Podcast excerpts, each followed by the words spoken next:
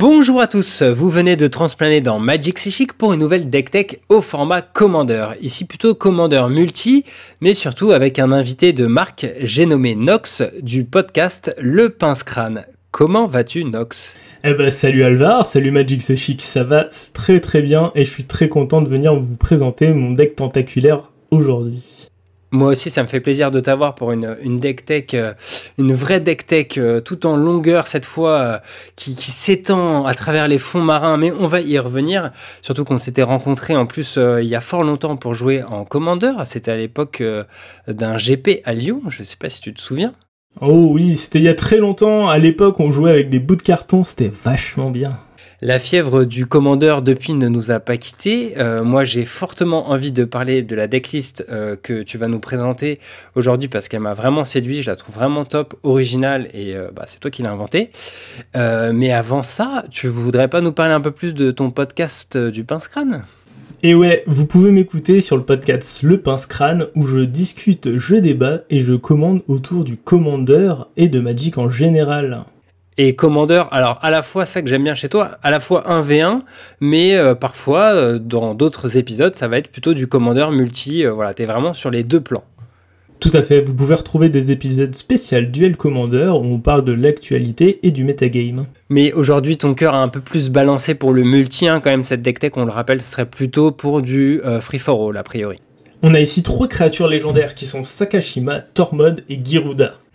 Ah là là, trois, rien que ça. Eh bien, bon, bah, c'est parti alors. On va faire cette petite deck tech. Allons-y.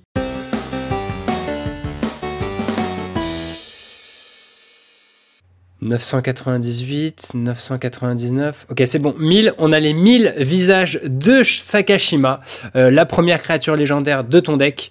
Donc je me permets de la décrire. C'est une 3-1 pour 4, mais en fait, non, c'est un clone, parce que quand il arrive sur champ de bataille, il va copier une autre créature ciblée que tu contrôles, excepté euh, qu'elle a les autres capacités de Sakashima au mille visages. En gros, il en a qu'une euh, autre capacité, vraiment, ça va être que la règle de légende ne s'applique pas au permanent que tu contrôles. Il a aussi donc le partenariat, c'est pour ça que tu as, on va dire, deux généraux dans ce pack. Euh, l'autre copain, c'est Tormoid, celui derrière la fameuse crypte, hein. le fameux profanateur zombie et sorcier 4-2 pour 4 qui dit qu'à chaque fois qu'au moins une carte quitte ton cimetière, tu crées engagé un jeton de créature de deux noirs zombies. Mais est-ce qu'on veut vraiment Sakashima pour copier Tormoid ici? Je ne crois pas, Nox. Et non, pas vraiment. Ici, on a ici notre commandeur principal, c'est en réalité Giruda. Giruda, qui va être là pour nous faire un, un trigger de réanimation. Alors Giruda, 6-6 pour 6 démons et kraken, il faut savoir une chose, pour l'avoir en compagnon, il est impératif d'avoir un deck qui ne dispose que de cartes avec un coût converti de mana pair. Celui-ci, une fois arrivé sur champ de bataille, va nous permettre de mêler nos adversaires et nous-mêmes, puis de ramener une créature avec un CCM pair parmi ces cartes. Donc on est d'accord, Giruda c'est vraiment le cœur de ton deck, Nox, c'est bien ça? Oui, c'est clairement le cœur de mon deck, et derrière, Sakashima a pour rôle de le copier lui-même. Et avec euh, les 12 autres clones qui constituent mon deck, je vais pouvoir ainsi me constituer une armée de Giruda. Et oui, on vous affiche à l'écran euh, tous les clones qu'il y a euh, dans ton deck. Effectivement, l'idée, ça va vraiment être de créer un espèce d'emballement comme ça pour avoir une, une, armée, une véritable armée de Cthulhu au final. Comme un comme un et nous qui croyons naïvement que Cthulhu était légendaire, qu'il ne pouvait y en avoir qu'un, grâce à, à Sakashima, et ben voilà, tu contournes cette fameuse règle des légendes. Alors, déjà, c'est un très beau plan de jeu qu'on va voir un peu plus en détail après, euh, même si ça en dit déjà beaucoup. Moi, j'ai quand même une question parce que bah, je suis un joueur un peu de standard aussi à la base. Et euh, ceux qui ont joué sur Arena à la sortie d'Ikoria, euh, avant le nerf de la règle des compagnons, doivent avoir quelques souvenirs, dirais-je, quelques traumatismes. Avant, il ne fallait pas payer 3 hein, pour mettre les compagnons dans notre main avant cette transition.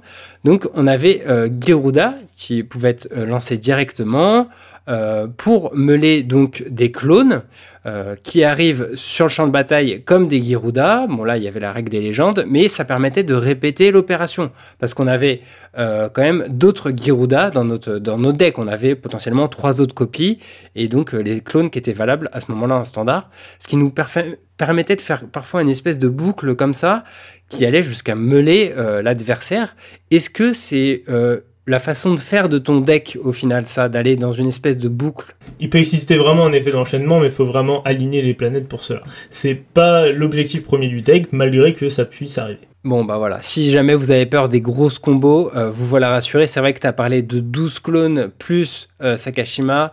Effectivement, ça a l'air compliqué ouais, de, faire la boucle parce qu'on le rappelle, hein, euh, c'est 4 cartes seulement que Giruda meule avec son trigger. Quel est un peu les tours, les premiers tours idéaux pour toi avec ce deck Eh ben, avant tout, pour arriver à se mettre Giruda en main puis de le jouer le plus tôt possible, il va falloir pas moins de 17 cailloux incluant quelques mires à mana qui pourront être ramenés sur euh, des meules de Giruda infructueuses.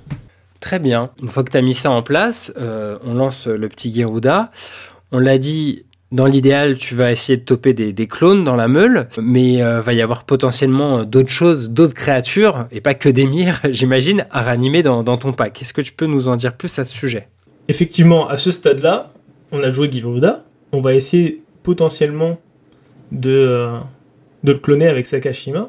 Et derrière, on va vouloir ramener de beaux spécimens venus soit des océans, soit des éternités aveugles. Oula, tu veux parler euh, d'Eldrazi? Tu pourrais jouer des Eldrazi dans ton deck du coup. Et tout à fait, on peut jouer encore d'autres tentacules comme Kozilek, Ulamog V2, mais aussi des démons comme Razaket ou Vilis. Et pourquoi pas un Préator, Jinjitaxian. Oh là là, ça, ça serait très méchant à copier, ouais. Ça sera très méchant et Sakashima serait ravi de les faire se cumuler. Aïe aïe aïe. Mais euh, toi, t'as bon, t'es un peu plus gentil que ça quand même. T'as pas trop été dans cette direction. J'ai envie de dire, t'as une âme un peu plus euh, océanique, n'est-ce pas? Et ouais, moi j'aime la mer, j'aime l'océan. Et du coup, dans ma version du pack, je joue euh, Tassa V2, le serpent des profondeurs abyssales, le Léviathan de Kedrek ou encore Vrexial. Alors, on va s'attarder un peu sur quelques kraken que tu cites, parce que je les trouve intéressants. C'est pas forcément des cartes qu'on voit souvent dans Magic. Euh, Vrexial, il est assez ancien au final, même si on l'a pas beaucoup vu. Il date de World Wake, mais il a la traversée des îles et euh, traversée des marais. Et quand il connecte, en fait, il permet de lancer gratuitement un sort de rituel ou d'éphémère depuis euh, le cimetière du joueur donc qu'il a, qu'il a touché. Après, bon, l'exil. Donc déjà, j'imagine que tu as parfois des, jolis trucs à aller toucher, surtout que tu as meulé l'adversaire euh, avant, en amont, en théorie. Oui, tout à fait. Après, tu nous as cité le serpent des profondeurs abyssales. Déjà, le nom, euh, il envoie du rêve, hein, je tiens à le dire. Euh, ça, c'est une 6-6 pour 6 qui nous vient de Terros par-delà la mort, mais il n'était pas vraiment dans l'extension. Il était dans des cartes qui y avait en parallèle dans les boosters à thème uniquement. Donc, il est assez méconnu. Et donc, c'est un grand serpent bleu qui dit que les kraken, les léviathans, les pieuvres et ses frères grands serpents que l'on contrôle ne peuvent pas être bloqués excepté par des kraken, des léviathans, des pieuvres et des grands serpents. L'idée donc c'est de faire passer euh, ton armée de kraken euh, sans qu'on puisse chum bloquer quoi. Et oui, tout à fait, il ouvrira le passage à notre armée de Geruda. Belle, euh, belle trouvaille. Moi, j'avais complètement oublié cette carte et du... j'avoue que je, l'ai commandée du coup.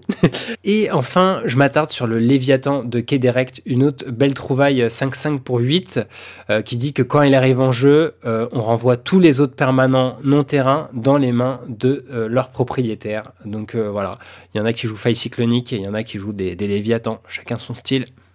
Et ouais, ce Léviathan, il nous permet de revenir un peu dans la partie des fois qu'on ait mis un peu de temps à jouer notre compagnon. Mais tous ces kraken nous permettront aussi de jouer Vague de submersion qui laissera le champ libre aussi à nos Geruda. Et ouais, qui peut être totalement asymétrique ici. Euh, donc une, une, autre belle trouvaille. Celle-ci, moi, je la, je la, connaissais pour le coup. J'aime beaucoup cette carte. Mais ouais, très très cool. D'ailleurs, euh, je citais euh, donc le Léviathan de Kéderek. C'est assez cool parce que lui, quand il va au cimetière, en plus, il a l'exhumation. Donc voilà, il y a, y a, un autre moyen de le rejouer. Et t'as mis forcément d'autres belles bêtes, on va dire, qui auront une bonne place au cimetière. Tu peux nous en citer quelques-unes? Ouais, effectivement, il y a le mutant enfin et Rakshasa Avilisseur. Mais on peut aussi euh, noter la présence euh, de rituels qui peuvent aussi revenir du cimetière. J'ai effectivement vu l'aperçu de liberté et un sort bien connu euh, des joueurs de l'époque, analyse en profondeur avec son flashback à 2 et 3 points de vie. D'ailleurs, même époque, il y avait aussi l'émerveillement. Oui, effectivement, jouer émerveillement, mais aussi souillure, qui sera du plus bel effet avec un Urborg. Eh ouais, toujours plus d'évasion pour tes kraken. Pas mal, pas mal. Euh, du côté des clones, pour y revenir, est-ce qu'il y en a qui mériteraient qu'on s'attarde spécifiquement dessus ou pas spécialement? On peut noter la présence du Vésir au nombreux visages, qui peut tout seul comme un grand, grâce à l'embaumement, revenir depuis le cimetière. Il doit se passer des trucs euh, chelous quand il fait la bise à Sakashima, lui, mais bon, passons. Et euh, on est d'accord que plus il y aura de clones édités dans Magic avec le temps, euh, plus tu voudras tous les mettre. Tout dépend. Est-ce que ces clones ont un coup converti de mana pair Non. la condition euh, sine qua non ici. Et alors, donc, si je résume, dans l'idéal, donc tu as Giruda que tu vas cloner s'il est sur champ de bataille de préférence avec Sakashima, ou donc s'il n'a pas été cloné avant avec son propre effet de meule. Mais si on te l'a tué, Problème, ce n'est pas vraiment ton troisième général, puisque celui-là, tu peux pas le rejouer avec une taxe. Alors comment faire dans, ces cas-là? Eh oui, tant qu'il est euh, au cimetière, on dispose de beaucoup de moyens de réanimer ou de le remettre dans sa main.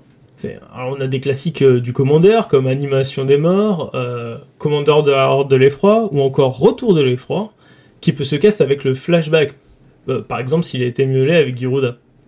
On dispose aussi de cartes moins classiques comme Cimetière surpeuplé.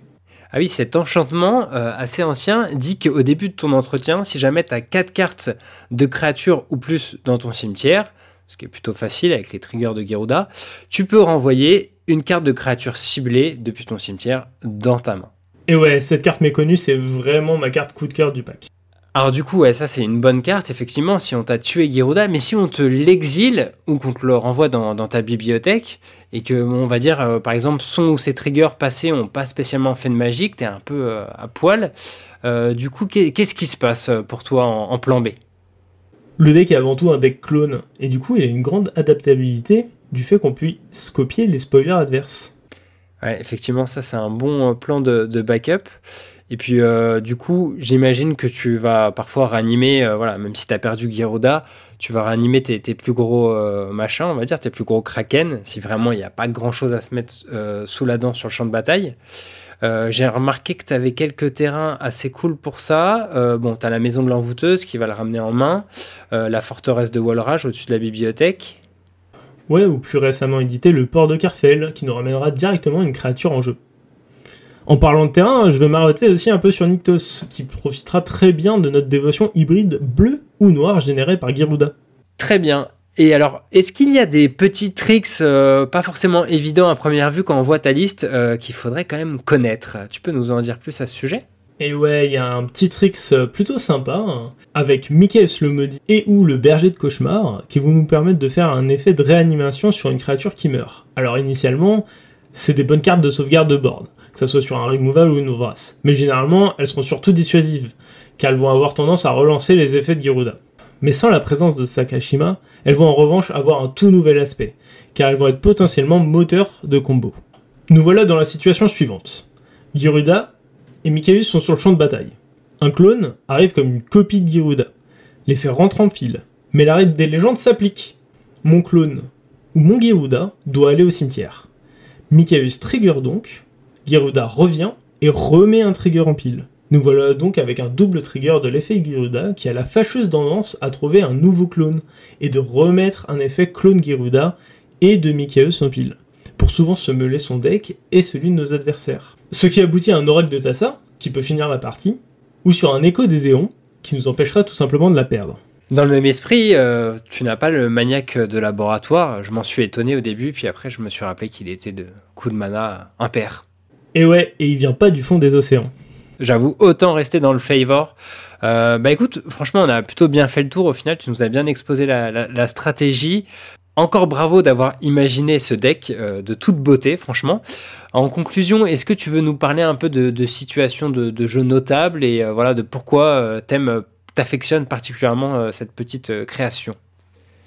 Ouais, j'adore ce deck. Euh, historiquement, j'ai que des decks avec euh, des stratégies qui sont très différentes les unes des autres.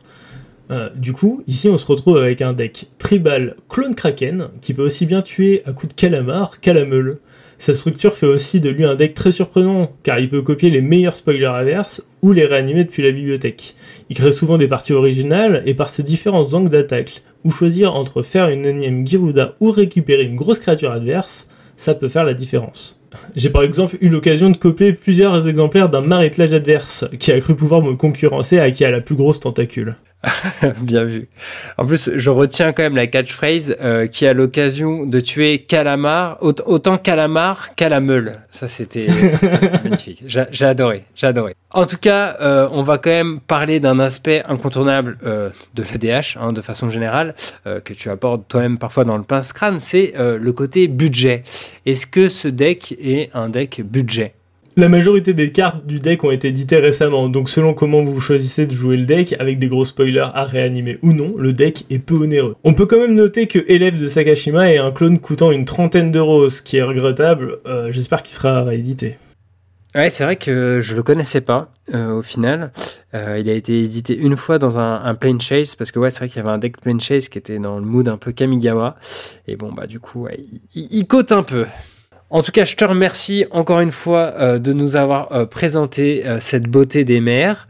Et puis, pour te retrouver dans le cadre du pince crâne, où est-ce qu'on est qu'on peut se rendre?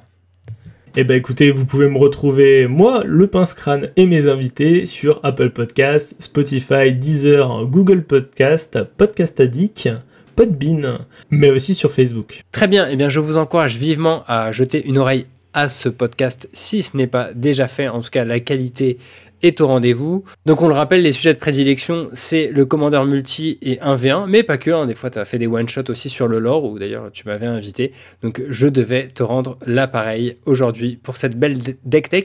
Mais j'ai néanmoins une dernière question pour toi, Nox. Est-ce que tu joues pince-crâne dans ton deck? Dans celui-ci, pas du tout. Et puis il a un coup converti de mana en pair. Ok, bon, tu t'en sors très bien pour cette fois. Mais sache que si tu reviens pour une deck tech, il y a intérêt à ce qu'il y ait un pince-crâne dedans. Faut que tu euh, corrobores un peu euh, le mood, quoi. Allez, volontiers, je viendrai te pincer le crâne quand tu veux. Allez, on fait ça. Merci encore à toi d'être venu. Et à très bientôt euh, chez Magic C'est Chic pour de nouvelles vidéos. Salut à tous Merci de nous avoir écoutés. Ciao, ciao